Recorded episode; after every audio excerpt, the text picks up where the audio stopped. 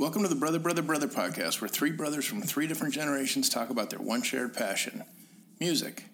I'm your host, Wyndham Lewis, and I'm here with my brother, Jeremy Sartori. Today, we're going back to the 80s to talk about REM and U2. You can now listen to episodes on our brand new BrotherPod app, which also gives you access to additional new music, music news, clips, and content that we curate for each episode. It's also a place where you can interact with us directly through the TalkBack feature. Ask us questions, make suggestions, and voice your own opinions. Just search BrotherPod in the App Store to download on your mobile device. As always, you can learn more about the pod at brotherpod.com. Follow us on Twitter and Facebook, and it's extremely helpful if you rate and review us on iTunes. Now, let's go back in time and talk about REM and U2 when they were the pillars of the earth.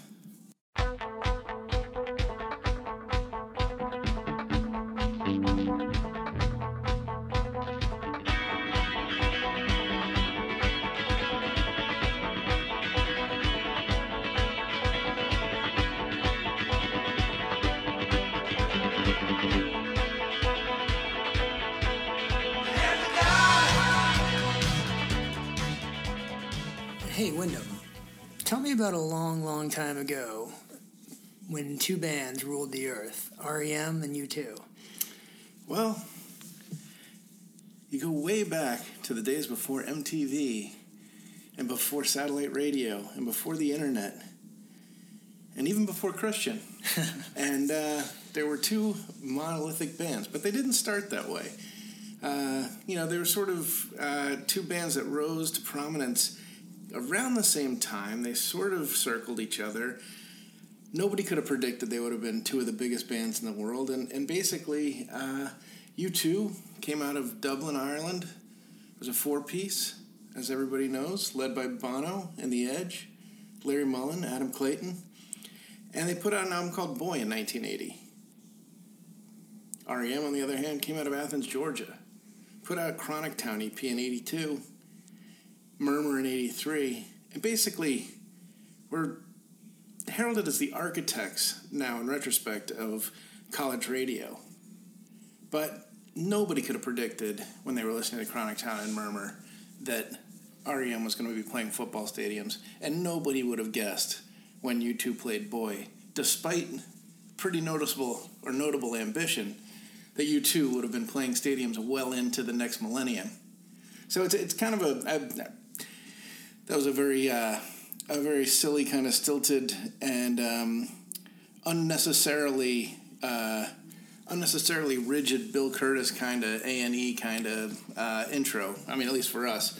But it, I did want to go back, and uh, we, we have the luxury of, of having kicked Christian to the curb this week um, to talk about uh, a time when a REM, a band that he is uh, absolutely gone on record on the pod many times, talking about how, how sucky they are, and uh, but and we may agree with him with the second half of their career, but definitely not the first half. Yeah, there was a time when like this was uh, kind of our music. I mean, this yeah. was if you grew up in the '70s and into the late '80s. I mean, I was I mean into the early '80s. I was, um, you know, nine years old when uh, when um, Boy came out, and I remember hearing "I Will Follow" and thinking it was a great rock song. I also remember at the time, you know, you were talking about you know, there was a large scale debate you know even two years after that around the time of war who was going to be bigger? Was it going to be U2 or Simple Minds or The Alarm Big or Country, Big Country or Aztec Camera or you know all these bands that were sort of uh,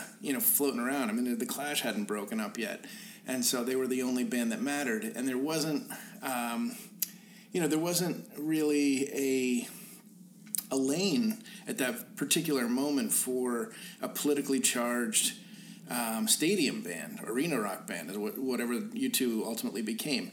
You know, there was Lover yeah, I mean, Boy and the Go Go's and, and rock at that time had really become, or at least popular rock at that time had really become sort of the the fluff, right? The baby boomers had morphed into just sort of money making machines. Journey, and, yeah, exactly. You know, like really bad shit. Yeah, and. Uh, I mean, I like you know, it's probably songs from all, all of those artists, or they're nostalgic at the very least. But you had, you know, because I, I think the big difference with these two bands too and you know I've talked before. I think that they really chartered kind of a lot of the music we listen to today, as far as sort of indie rock goes. Certainly REM in, in the America. Um, you know, there was, I guess, you know, they got lumped into that sort of post punk, new wave scene, but I don't think either band captures that sound at all. Um, maybe aesthetically with U2 a little bit early on, and because they came out with that new wave of, of British bands, some of, of which you, you, just mentioned. But REM was sort of a creature unto itself they completely. weird anomaly. They were sort of a Rickenbacker band, which takes makes them sort of. Uh, you know, uh, in in the same brotherhood as like Tom Petty or, or Roger McGuinn and, and the Byrds, but they weren't. They didn't really sound like anybody. Their sound was unique for, at the time um, doesn't feel very challenging necessarily now because it's, it's sort of jangle pop, but they kind of invented it. I mean, it was them and the Feelies and a couple of other American bands that have, you know, long since, you know, fallen by the wayside. Bands like, you know, the Long Ryders and the Del Fuegos came out a few years later. And, and, you know, those bands were sort of something of, you know, somewhat akin to each other. I mean, the Violent Femmes basically came out the same year as REM. But REM. And you would have thought the Violent Femmes would have been the biggest thing post that album, you know, where an REM can like chugged along. I may know. have declared them to be at the time, but it, it, um, you know, the thing about REM was they had this very strange aesthetic. Now they weren't a um, they were a band that, that didn't do a lot of publicity photos, so you didn't really know what they looked like. They were Um, self conscious, they or didn't at least appear- Michael Stipe was self conscious. But they should have you know? been. Yeah. You know, there were there were four guys that, that you know none of them was They a looked like looker. the Math League. Yeah, but, you know, there was there was no lookers. There was no Bono in this band. There No. was, you know, I mean, Michael Stipe was frightened to death of of having his picture taken. It seemed like um, Peter Buck was the de facto or the default frontman. Really, um, Mike Mills did a lot of the talking if they ever got interviewed. Michael Stipe just kind of hid behind his hair. And you know, on, part part of that, you know, sort of a carryover of that aesthetic of, of sort of hiding and being, you know, insular and, and difficult to reach. You, nobody could understand a word the guy said. yeah. So the first three albums essentially are, you know, I'm sure they're well written, Mumblecore. but I'll take your word for it. Well, know, let's talk REM quickly. Let's kind of navigate their their early career, which I know you and bo- I are both fond of. Let's navigate U2's early career, and then we'll talk about the decline of. Uh, well, and we'll we'll talk about was there a decline and what if there was, what that decline was. But um, you know, so like I came to REM probably through you and, and our older sister actually, uh, Lisa, who was a huge REM fan, and you know, the time I sort of tuned into them was probably around some of the later albums like Green and Document, those albums that, that we'll talk about in a little bit. But going back to REM, you know, I, I found it to be like a really rich catalog. I mean, those first four albums to me are, are kind of a blueprint of stuff that I ended up really loving. You know, uh, I think Pavement was very influenced by them. I think, to your point, like a lot of the jangle pop that we listen to today was really influenced by them. And I also am always just a sucker for time and place bands. So to me, you know, a song like Radio Free Europe, which you said is not necessarily the most challenging, but in 1982 or 1983 when that came out, there's just nothing that sounded like that. And and two, it was not, you know, it wasn't aggressive. It wasn't um, overly sugar coated pop.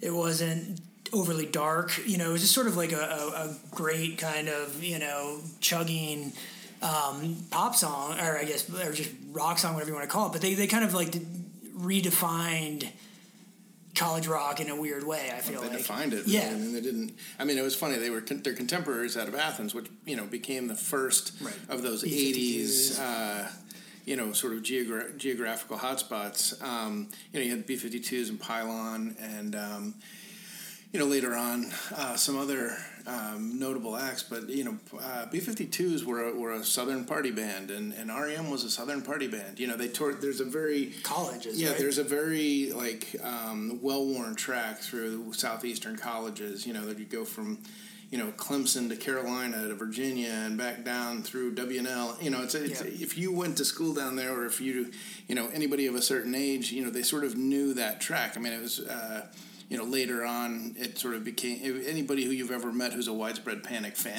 is, is from there. You know, is um, but but REM kind of blazed that trail. There was a, a handful of bands that um, the Veldt out of Raleigh, North Carolina, the Connells, um, bands like that that you know um, had less of a, a, massive career, but there was um, you know it, it, essentially you know sort of morphed into the jam band circuit, yeah. really. But what it was at the time was you know young college kids um, and people dance to REM. It's hard to believe, but Southern people do a, do a certain do a particular dance called shagging, and uh, not to be confused with English version of. And um, but it was like a, a, you know just sort of jumping up and down and, and, enthusiastic dancing, and you could do it to the B52s, and you could do it to Definitely REM, B52s. Yeah, do it to hard time to REM, but yeah. yeah, no, but you could do it, and and you know they made their they made their bones on that, and then you know add to that mix. Um, you know, it's hard to believe that you know this is a contemporary of of X and you know some of the other bands that we talk about a lot. But REM became critics' darlings. That's mean, what I was going to say. So I mean, you have Chronic Town with EP. Which uh, Gardening at Night was yeah. their first single. Well, Gardening at Night is a, pretty impressive first single. Yeah. Then Murmur, then uh, Reckoning, right? Um, and Reckoning was a major step forward. It had a mm-hmm. little bit more southern tinge to it. Yep.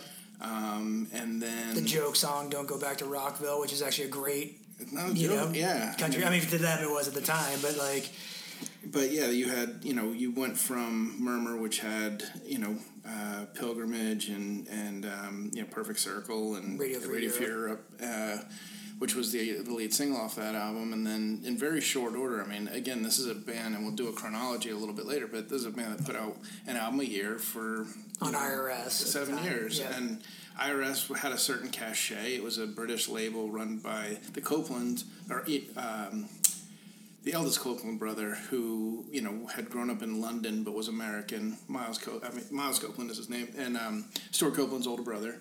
Um, drummer of the Police. Yeah, drummer of the Police, and he signed.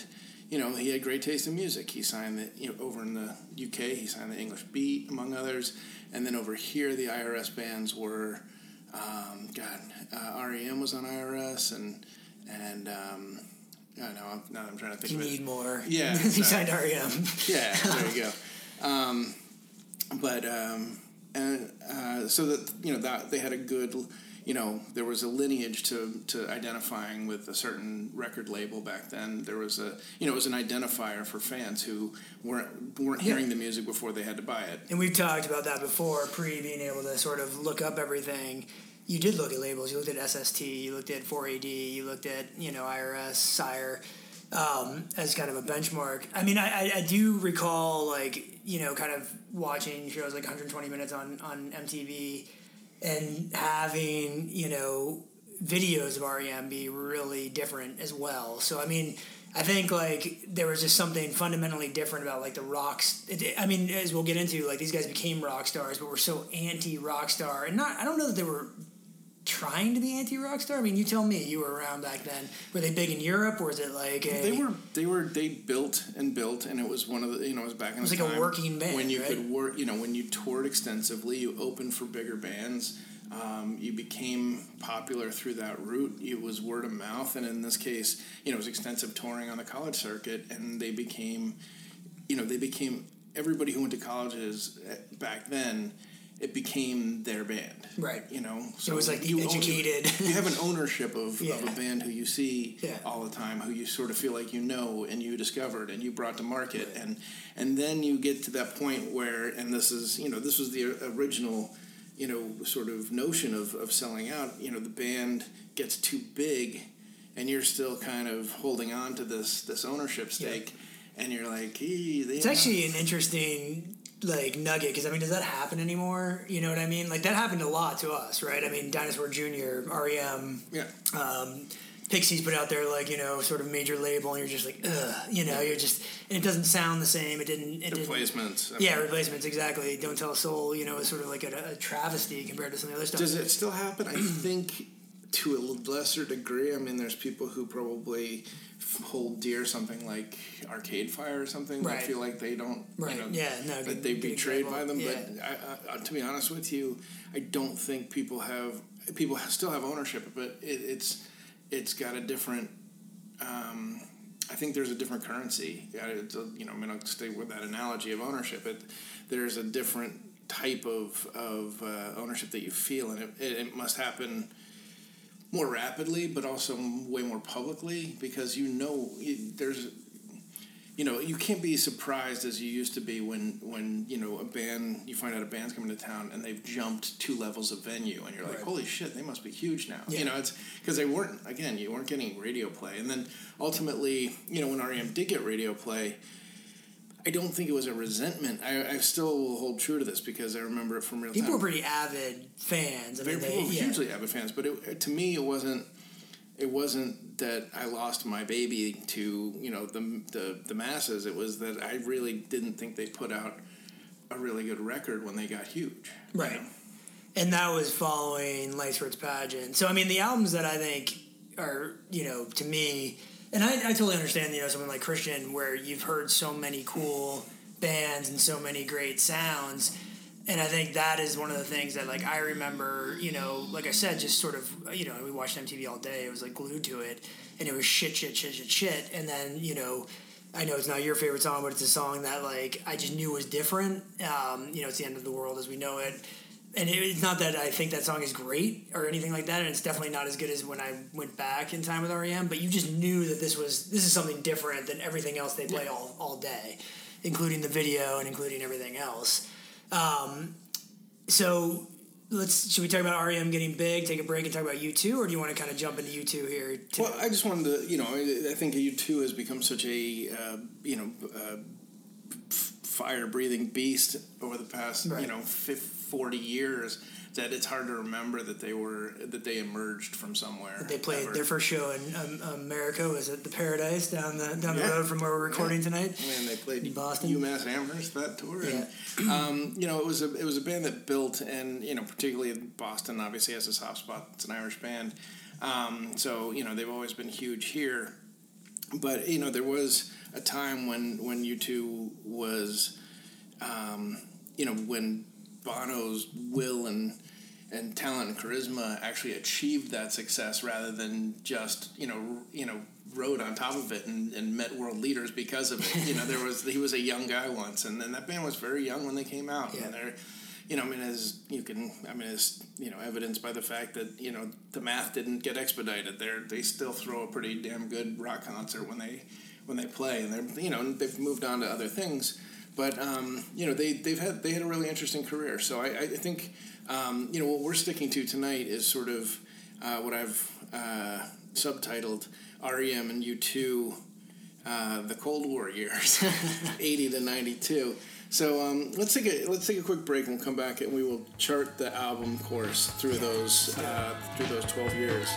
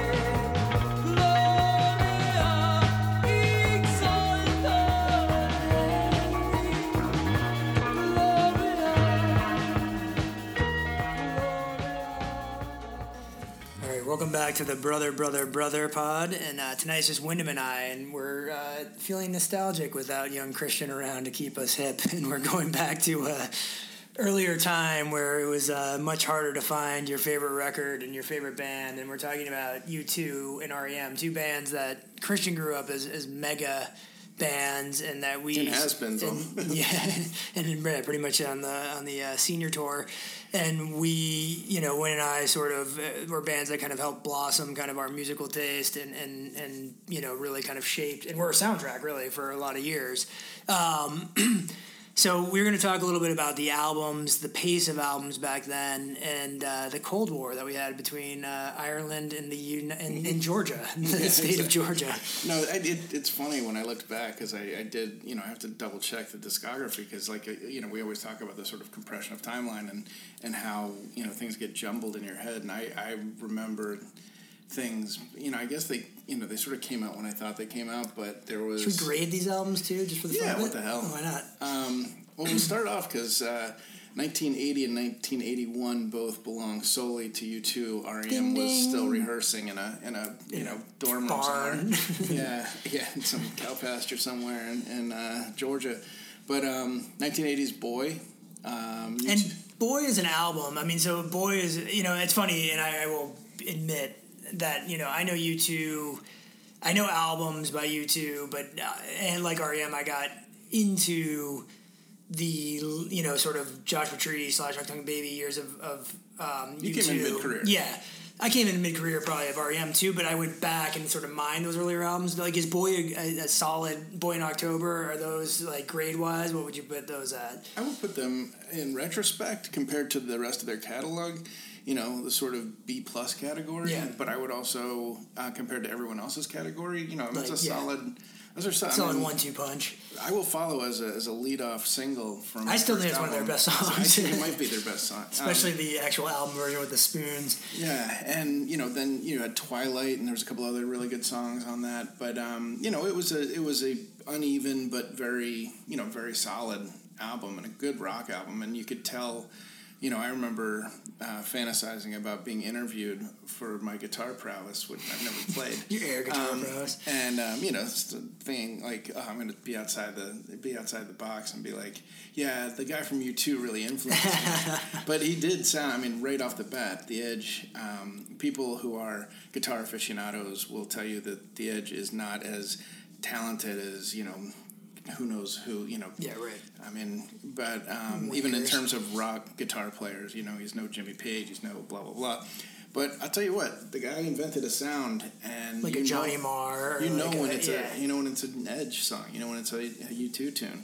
Um, and his he his guitar tone is his. His guitar sounds are his, and it his riffs are his. You know, I mean, there's Yeah. no, there's no second player in that. and there's band. no shortage of them I mean, either. Bono wears a guitar occasionally, but he, An acoustic guitar and a ponytail every once in a while. yeah, I mean, but it was it was a you know, and then the chronology, as it were, is kind of funny too because with with um, U two, I mean, I think with U two, it's sort of it it ebbs and flows in terms of the way you felt about that band because they were so present, and with REM, it was sort of a build, build, build, build, Yeah. fall off cliff, and um, so we'll get to eighty two, and uh, again, you know the the uh, chronology of, of which albums came out first is, is kind of um, you know in terms of the two bands is kind of interesting. Uh, Chronic Town came out in '82 to very little fanfare outside of um, southeastern college students, uh, but it was it landed in my house as a result of the fact that our sister was a southeastern college student, and um, you know my other friend's brother went to uh, Princeton, I think, and and you know they were a big hit in sort of you know fancier Ivy leagues where you know college radio mattered. Um, so And Chronic- yielding, I think, one of the best intro singles. You know, just like I Will Follow. I mean, Gardening at Night is just a. You hear that today, and it's just a great song. it's also a Yeah. definite you know defining. and it's a sound Yeah. again, just like uh, Edge has a sound. I think Peter, Peter Buck. Buck. very much had a sound, and, and to your point, you know, it's it's kind of a mix of sort of a little bit of southern, a little bit of power pop, a little bit of that you know petty jangle, California, yeah, birdsy jangle, but right away you hear it. But what it was was it was basically a sped up picking of a Rickenbacker, Yeah. and it it was uh, distinctive. It felt like he invented it because I really hadn't heard it that much before. I mean, you heard songs like "Mr. Tambourine Man" by uh, you know the Byrds, and, and Roger McGuinn was a phenomenal guitar player, but Peter Buck took that, played it faster, and so the and the band was had a more powerful rhythm section, and so it, it wasn't uh, the guitar out on its own. It was the guitar as uh, part of a unit. There isn't you know, you you can identify uh, Peter Buck's guitar style, but that it's an REM sound. It's, Definitely. and the band was really Both a- bands, three piece that plays, you know, But whereas like Bono was a front man and Yeah. Bono was the star, it's like Yeah, REM, you might as well stuck Michael Stipe early on, especially behind the stage. And, REM was a collective. Yeah, You- they were a band, You yeah. knew you kind of knew the names by reading the liner notes, but Yeah. um, you know they purposefully never put photos. Like I said, Yeah. um, probably in their best interest. They didn't like to appear in videos. They you know they were a little bit reclusive. When you saw pictures of them, they were pretty staged and arty, and um, so it was a you know a, a regular guy band, and and not a regular and you know I mean the Talking Heads were the other contemporary band at that time, which I thought of as like a very regular guy looking band right. but they were all art students, and so Yeah, and it was very arty music. it was very art directed. Yeah. Their their foot, you know, the photography album around the bands and and anything that represented the band's image was very like striking and arty. This was kind of, eh, like. Right. Let's put a. it was piece of- imagery. let's put a piece of. I mean, let's put a picture of Kudzu Yeah. on the front of Murmur, and you know, sort of roots Yeah. in the ground, and you know, there was the rest were sort of illustrations after that um, you get to 83 and that's u2's you know semi big breakup breakout sorry they uh, you know that's when they jumped from kind of they were this was burgeoning arena music This is when they did the Under the Red Blood Sky tour, which Blood was Red a live album, yeah. Blood Red Sky, and then uh, I mean Sunday Bloody Sunday, and again New Year's Day. inextricably But how big were those? Like, I mean, I remember those videos, and you two, on the other hand, was very much a part of their videos, Yeah. staying in snowy fields and like uh, you know military gear. But um, but like, were those song? I mean, was New Year's Day a pretty decent hit? they were big Yeah. Okay. So those they were, were and people started to realize that they were going to get big yeah. And they were going to be big like stones big not Yeah. just like Yeah, these guys know, are got something going Yeah. on here. Yeah. this wasn't going to be you know What label were they on? Were they Island. Island. They That's were, right. uh, yeah, uh, Chris Island's right, Blackwell, yeah. and um, you know the band, the the label that that introduced Bob Marley, Bob Marley, to the world, and the you know label that um, you know had a lot, took some chances. You know they were a major major funded label, but almost like a Richard Branson type, where he you know he's he went out on a limb on some things, and And this was the political stance. All of a sudden, I mean, I guess they'd always had a bit of a political bent and, and sort of righteousness, but this was a very political. But there was this. I mean, there was the defining moment where you saw, you know, after, um, you know, Sunday Bloody Sunday, which is a, a very political song. There, uh, you know, you, you had the Under the Blood Red Sky video of, Red of Rocks. Shot at Red Rocks in, in Colorado. Of Bono walking the you know sort of iconic white flag Yeah. with his iconic black mullet, It's not a regular and- song. yeah. and his intro to the song, and it, you know, I mean, that stuff is so It's pretty great. in your head now. Yeah. But that was again, that was new at one point. Yeah, right. That was, and that was fresh at one point, and the Clash had just broken up, and Right. and the Clash were never, um, they were never, they never wanted to be, they they had ambition to be very popular, which Yeah. has come out in years since. Right. But they definitely played it off as if they didn't give a shit about Yeah. popularity and record sales and the industry and fuck them. Yeah. You know, uh, whereas you two, you two wanted to be. They wanted to run the, rule the world, yeah. and they wanted, but they had a mission as well. And then you had Murmur come out at the same year, which, which, I mean, Radio Free Europe, not a hit. t- not you never heard it, you didn't see it on uh, TV, but you read about it in every magazine. Okay, so they were the sort of like every you know music spread fanzine, like you Every- know, Rolling Stone, Every rock critic is a Yeah. dork, right? and every dork liked REM. Yeah. You know what I mean? Yeah. And felt that they were their people because they were not rock stars. They were. Well, and also I think they weren't. And at the time we've talked about this a lot, where punk sort of encompassed a bigger world back then, and we've kind of narrowed it down to you know spiky hair and aggressive slam dancing. But in reality, they weren't aggressive either. It was very accessible music for, I mean, more accessible Pop. music, I guess. Yeah, exactly. But it was 60s infused pop, and they were humble. Yeah. Their lack of image wasn't seen as a detriment; it was seen as a positive. Right. These are humble guys that are that just want to play the music. They don't care about the image. Yeah. And MTV is burgeoning, and, and people still really don't like MTV. Yeah. I mean, you know, Yeah, there's people who refuse to make you- videos. you know, there's, I mean, the replacements put out an album. Then I mean, the uh, record the next year called "Let It Be," and had a song called "Seen Your Video," which was Yeah. a very, very disparaging. Seen your video, your phony rock and roll yeah. people were still fighting against videos. I mean, and oddly enough, he's become an iconic video, um, you know, star, of, uh, iconic maker of videos. Or, uh, but Tom Petty was famously Right. like, "Fuck videos, I'm not Yeah. doing them." Uh, and then they were like, "Yeah, you are." um, and so, you know, somebody who was is as famous for his videos as he is for his songs was was like, "No, I'm not yeah, doing not it." gonna do it. And REM was tried to again very um, camera shy, yeah. and um, you know, So I think with War and Murmur, I'd give Murmur an A plus. I think it's a great album. it is. And uh, War, I would give a B plus again. Yeah, but War. Um, you know, some people would will. We'll give it an A plus. Yeah, Yeah, no, I mean, I'll, I'll go A minus on War. Um, Eighty four brings us Unforgettable Fire. so U two jumps into the footballer. yeah, exactly. And this is an interesting gap too. Live Aid, obviously, this was the year of Uh, Live Aid. Eighty five is live. Aid. 80 okay, but this album was their album for. Correct. Um, but I think the other interesting thing is here too. I think for us, this is a fall off period. This is where U two jumps up, and then you know REM is consistently kind of Building. bringing- yeah, building, still building.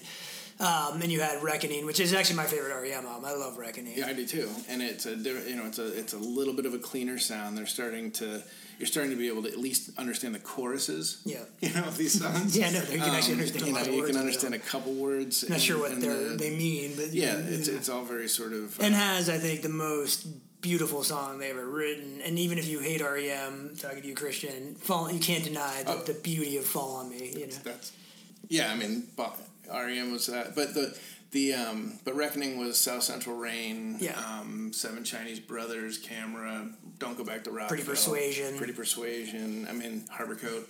It was uh, and it was on. You know, I think I was learning to drive that year, Yeah. so uh, it was in my cassette deck on auto reverse if they had auto reverse yet. Uh, I think I stole it from the public library when I was in junior high. And on the other side, Unforgettable Fire, which was huge. I mean, you have songs like they're a great song. I love the song Unforgettable Fire. And I actually think it's a really U two. It kind of nails all the things U two do really well, which is kind of not much melody and then into a, a really awesome chorus, you know, that has a lot of catchiness. And then Bad is obviously, you know, uh, a, a huge hit that they play often. They still close with that all the Yeah, it's a yeah. great song.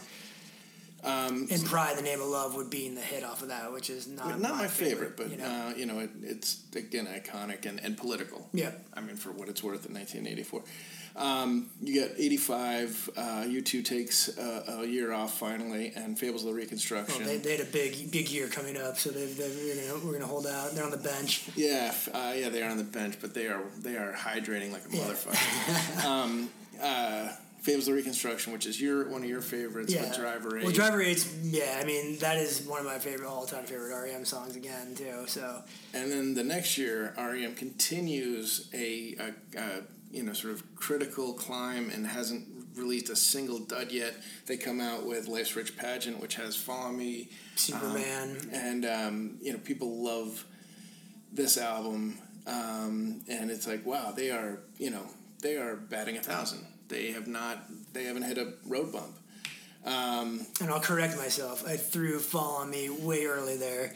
So sorry about that. Yeah, Life's all right. Pageant. Yeah, no, you're right. And that, that song, that song is to me perfection. You know. And see, and then so '87 comes around, and the world comes to a screeching halt because Joshua Tree comes out, and Yeah, it it's makes them the biggest band in the world Yeah. So I mean, still you have '86, you have Life's Roots Pageant, you have songs like you know Follow Me with REM, things like that. They're still not big though. There's no. I mean, they're playing maybe uh. Follow Me theaters. MTV play. Yeah. Yeah. they're playing theaters, um, college, Yeah. hockey arenas. Right. Like Yeah. not not you know, not selling out everywhere they Yeah. play, but not not playing Roots.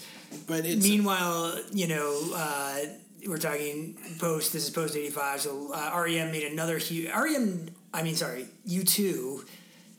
Also, always took advantage of any chance they had to be on camera, and they killed it at Live Aid In 85. 85. Yeah, I mean, it was like it. one of the best performances, you know, of that whole it concert was, series. It was the coming out party.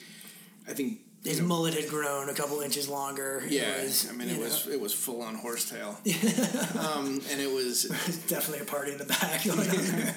Oh yeah, but the the the thing is, is that there was you know the Live Aid, uh, if you don't recall, was the benefit uh, tied to African famine put on by Bob Geldof. it was a big in fucking deal. It was a big deal. Yeah, it was Madonna. televised without commercials all day on national television. Yep. Uh, one uh, stage, one stage was in Philadelphia at Veterans Stadium.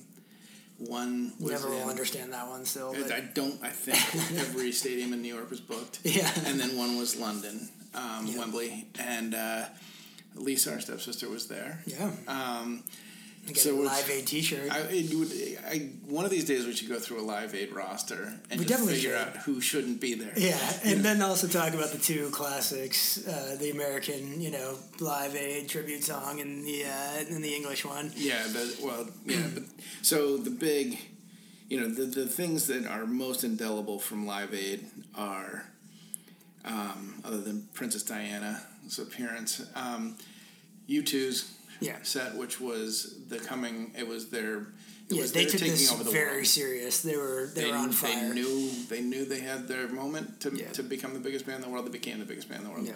and basically Freddie Mercury's farewell, which nobody knew was Freddie Mercury's Right. farewell at the time.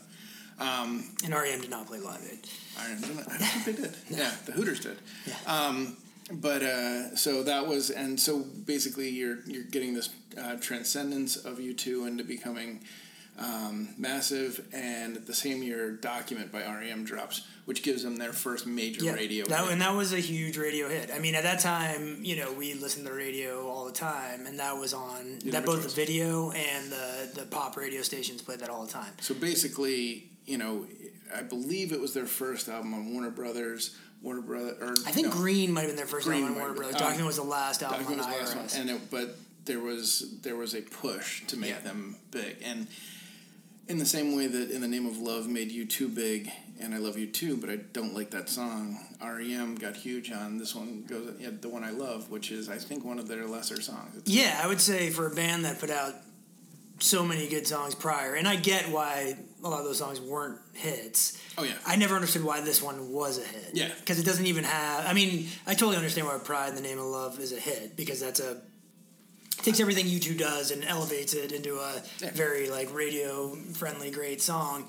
I you know not my favorite either, but like the one I love, I just I never think it's understood. pure Yeah. industry engineering. Yeah. I think it was They their played time. it all the time. They knew they were Yeah. going to be big. Has a riff, I and it guess. gets and it got beaten Yeah. into your into people's heads, and people you know love it in in a you know the same way they love you know Sweet Home Alabama, but Sweet Home Alabama is great. Yeah. And the one I love is is uh, to me the signal the, the signal that this band is is uh, Well, no and a couple things happened too. I think where you two had kind of crafted their their sound and their their kind of stadium, you know, sort of stadium presence early. I think REM cleaned up their sound a lot by the time Document came around and sort of got a little more. Um, a little more guitar forward, a little more, you know, sort of up front. Super produced. Yeah, exactly. They were produced like Yeah. uh, a massive, towering Steve Lillywhite style, Right. you know, are, you know, arena band. Yeah. Um,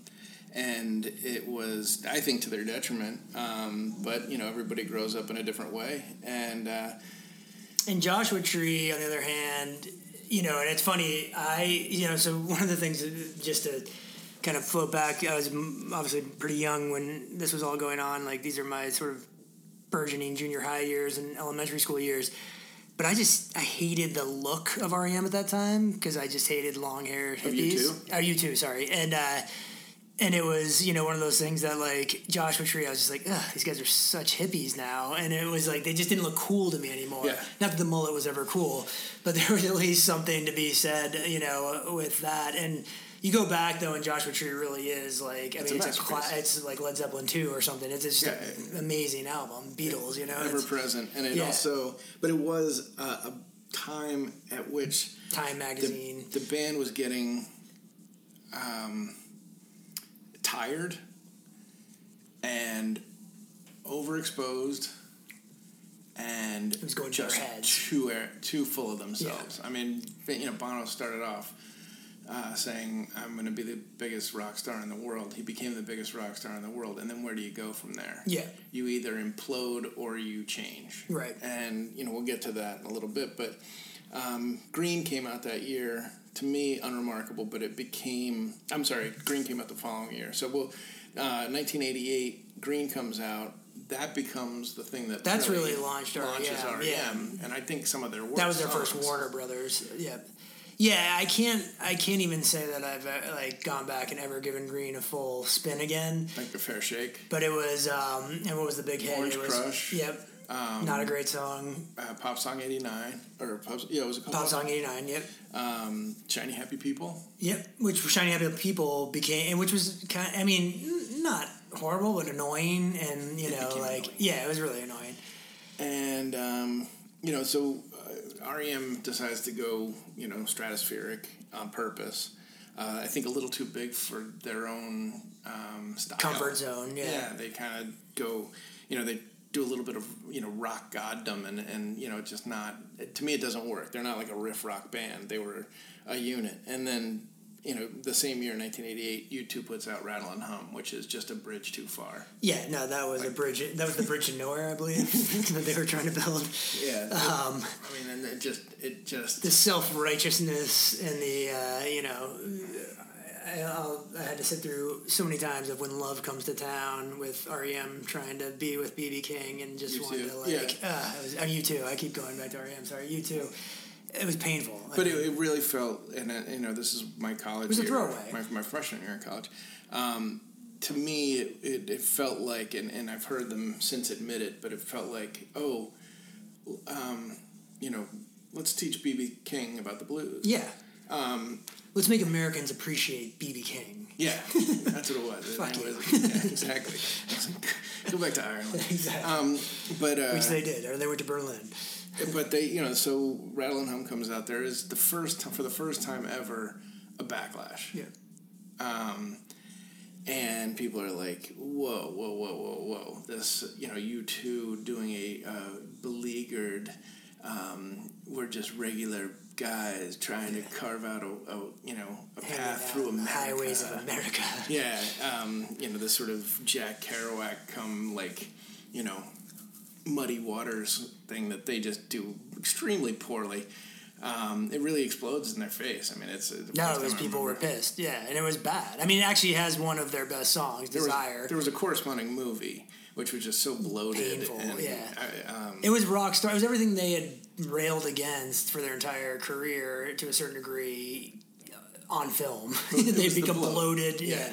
And I, you know, I did later hear, you know, I, I've later heard them, you know, really sort of walk this one back. But at the time, it was, um, you know, a colossally bad idea. I mean, Spinal Tap level bad Yeah. idea. Well, let's let's take a quick break. Let's listen to REM's "Follow Me" because I, I meant name checked it for two albums, and uh, and then let's go into the kind of like sort of end of this era End with both pinnacle. bands, end of the yeah the pinnacle there, and then you know we can briefly touch on the fall, and then um, go into some of the things we normally go into. What do you say? How about that?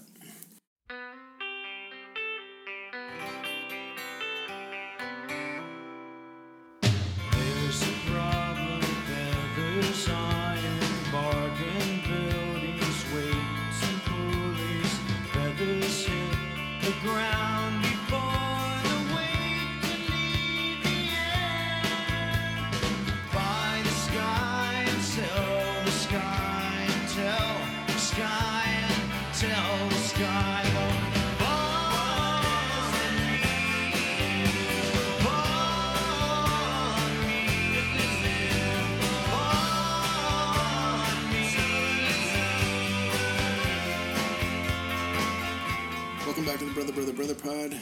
Uh, we have reached 1989 and 1990 for Yeah, REM and U2. We're into both, the '90s. Both, both of which they sat out. Both of which both Yeah. bands sat out. No new music from either band. I think uh, REM might have put out a B sides and rarities thing, and and U2 um, went home to reassess uh, their place in the world, and they realized that they were a bunch of arrogant fucks. and they moved to Berlin for a little while. They enlisted a couple of great producers, and they said, "We got to change." And so, in one of the great moves in the history of rock, I think and one of roll, the best rock and roll movies. Yeah, I would agree with you. I think it's one of the best. Um, Bono and the Edge and the whole they gang. cut their fucking ponytails They off. cut their mullets off. They cut their ponytails off. They cut their cowboy hats off. They cut their cowboy boots off. And they went back and they're like, okay, well, if we're going to be rock stars, let's be fucking rock stars. Yeah. And they came out in this shiny, sheeny, crazy, like, but with great songs. Yeah. Uh, album called Achtung Baby. Um, you know, they had they very seriously contemplated and nearly did break up. Um, sort of reconciled with their or divorced their various spouses, um, and came back and were not apologetic. You know, a lot of people would have put out a, a, a light, a, you know, a small acoustic album after that because there's no way to follow up Joshua Joshua Tree. Tree. But instead, they There came is, and back. it's called Rattle and Hum and it blows. They came, but they came back and they did a Bowie. They Yeah. completely reinvented themselves. yeah, they really did. That's a great, Uh, they great borrowed example. a lot of his, you know, Yeah, puzzle producer pieces, included, yeah, um, among other things, and his and his town, Yeah. where he, you know, pulled the great uh, Houdini. But um, you know, it came out with, I, I think, far and away the best album of their career. I agree. I mean, I, I love Joshua Tree in the classic rock sense that it's such a great album, but Achtung Baby was a huge shift. I think a huge, you know, uh, just ability to kind of like not take yourself seriously. But even even doing that, they actually like to your point. Every song on the album's good, like really good. And I remember seeing, you know, The Fly was the first single. Such a departure from what they've been doing. And I mean, you know, you go back and listen now, and sure, it, you know, you've heard those songs a million times. Mysterious Ways, Fly, uh, One obviously has become a, a massive hit, but it was something that you know at the time, you know, Bono with you know sort of a leather jumpsuit and, and big sort of bug glasses and, and kind of a, a, a more even electronic Mm-hmm. kind of sound and, and, and guitar riff and they still were able to capture those choruses and the same sort of pop elements that they've always had that has filled stadiums. But it, what a, what a great departure! And at the same time, REM in '91, you know, after having some success with Green, came out with their biggest album ever, Out of Time, and really kind of scaled back in terms sonically and wrote what at the time I think they considered their first album of love songs. Right, that was like one of the things that they came out with, like songs about you know love and about like more more sort of straightforward subjects. I wouldn't say that. Well, their first hip hop song as well. Yeah, well, yeah. Poor KRS One from KRS One from Boogie Down Productions. Yeah, that was a that was a uh, that was a tough uh, one to take. I remember hearing radio. and I probably could never hear "Losing My Religion" again, but it, what a massive hit! Yeah, You no, know, and I mean, that was the one. That and I would say again, like not a traditional, like not a song that you would think. At least in my mind, maybe I'm wrong no, here, no. but I mean, it's, it's, it's a not mandolin driven. exactly yeah. Um, you know, acoustic. You know, and you know you can finally understand every word, or you can you know you Yeah. understand every word. It's very articulated. The Yeah. video. Uh, and video was at its Huge. really pinnacle at that point. I mean. Achtung Baby and Out of Time are both these were huge record label pushes. Yeah, Yeah. huge. You know, and you know they were um, but out of time again it's sort of uh, you know it was it was them being big still i think they had had uh, a couple misses you know they they didn't think they'd had misses but i think green um, and document weren't weren't my favorites. And then out of time was sort of a slight return to form. I mean songs like texarkana near wild heaven um, you know sort of took it back to a more intimate place. They weren't stadium band. No. They became a, i mean they they Off of this, yeah, against their yeah. you know against their best interest became a stadium band. But you know they they sort of scaled it back and, and got a little quieter and a little more introspective again And it was another thing that critics gave, I think, five stars at the time. I think both these albums were very critically acclaimed, and, and both were huge hits. Um, or I shouldn't say think, they both were. I think going back to Out of Time, it's a little bit of an inconsistent album with some gems, and then it does have the KRS One Michael Stipe battle rap, which is like. yeah It's the same as like Wyndham and I having a towel fight, but um, but like uh, you know, we'll forget about that. And then I think REM actually came. REM had one last gasp. We know that you two kind of went on, Yeah. and that. And I don't mean last gasp as far as career goes, but I mean as far as like I think actually a really good album. i think maybe their best Yeah, which was '92's which i've said that People. about four albums so far Yeah, well, they have a lot of good albums. automatic for the people was that that's when they found their that's when they Yeah. found their spot that's when they, learned how to, returned to it. balance um, uh, their significant you know uh, fame Yeah. with their introspective and more personal songwriting. Yeah. And it's it, again, it's a it's a masterpiece. It, produced a lot of great songs. You know, Man on the Moon, Nightswimming, all these. Yeah, and it was know. a song too that I think the first single was "Crash," which I sort of was like, "Huh." Yeah, which No, Everybody Hurts. like a David Essex song. Yeah. but Everybody Hurts was like. I mean, "Everybody Hurts" is a beautiful song. It's a beautiful you know? song with a beautiful video. yeah, exactly. And video was king at this particular moment. And they made good videos. Both bands actually at that time made pretty good videos, and they were on all the time. and Michael Stipe became a frontman Yep. of suitable measure. Yep. Um, the rest of the band started, you know, became very much more performative, bigger, playing to the, you know, back of the arena. Um, you know, the, the, the sort of, uh, um, you know, the, it, but it, it, you didn't know it was REM's last great. No, in fact, you thought it was the beginning of more, Of and, and I think too, like Achtung Baby, and you know, I think Win and I may be in the minority here, where we felt like REM kind of fell off and then came back with Automatic for the People. You also had a shift in sound, right? I mean, they became, you know, they aged gracefully at the, Mm-hmm. by that time that album came out, and where Achtung Baby.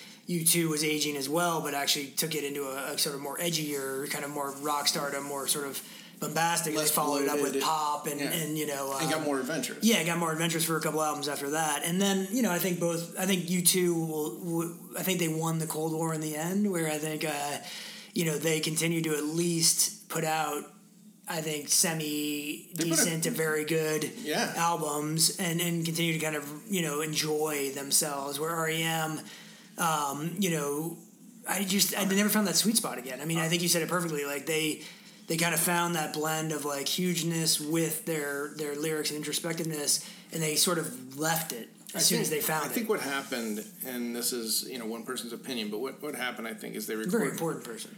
uh, automatic for the people. They record automatic for the people, and Nevermind comes out. Right. True. Yeah. U two is able to ignore Nevermind because U two was huge, yeah. was transcendent and comfortable Yeah. in their own skin. Again, Always were.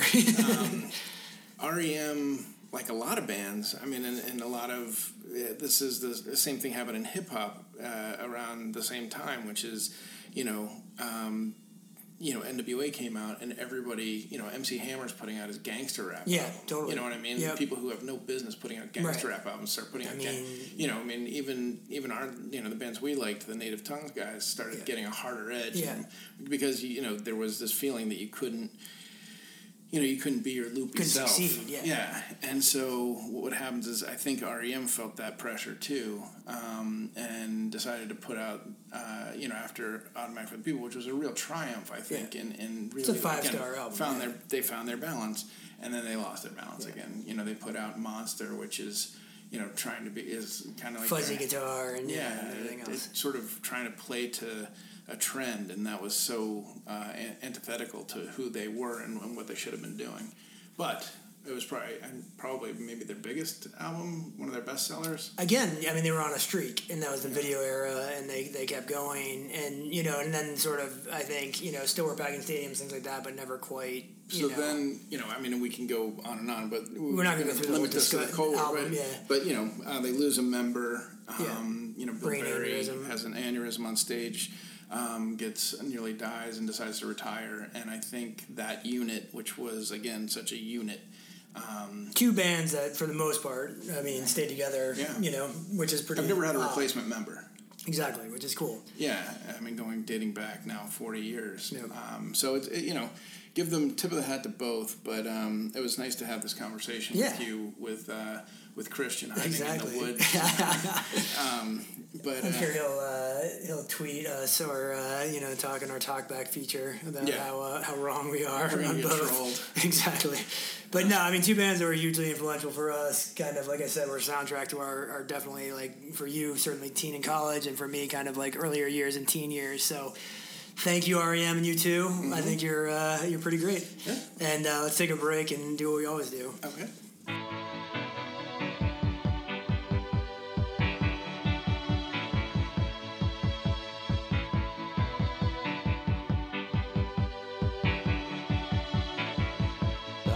there's a bloom shoots up through the stony ground. There's no room, no space to rent in this town. You're out of luck, and the reason that you had to care, the traffic is stuck.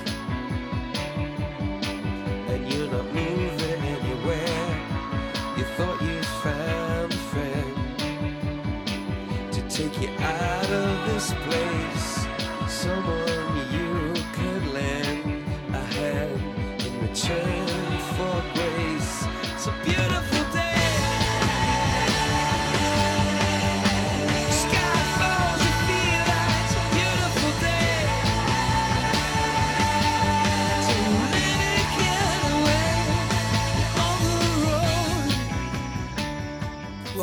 the Brother, Brother, Brother pod. Wyndham and I uh, just finished up our 80s nostalgia into the early 90s and ended there on REM and U2. And we're going to do what we always do. Um, we end every pod with a, uh, you know, what are you listening to, Win?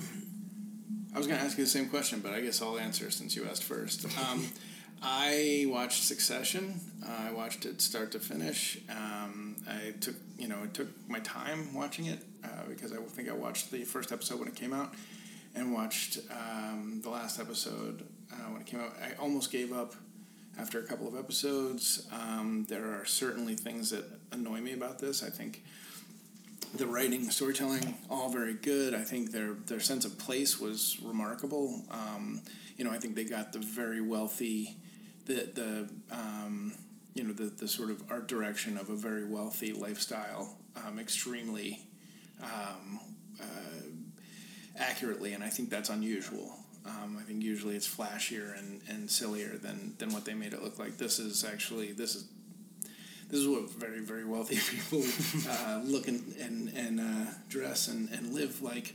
Um, my I, I will I you know and this uh, I don't mean to be prudish, but I felt like there was ten too many dick, dick jokes per episode. Um, I would have preferred their interaction. Um, you know, had they had they knocked off a you know ten percent of of I um, mean, 10% dick is good. And then, yeah, but I, I did I did really like all the performances. I like the characters. I think it's a really good show. I think it's gonna be a better show almost next year. Um, shout out to my buddy Arian Moayed who uh, is uh, Oh, did a great job in it.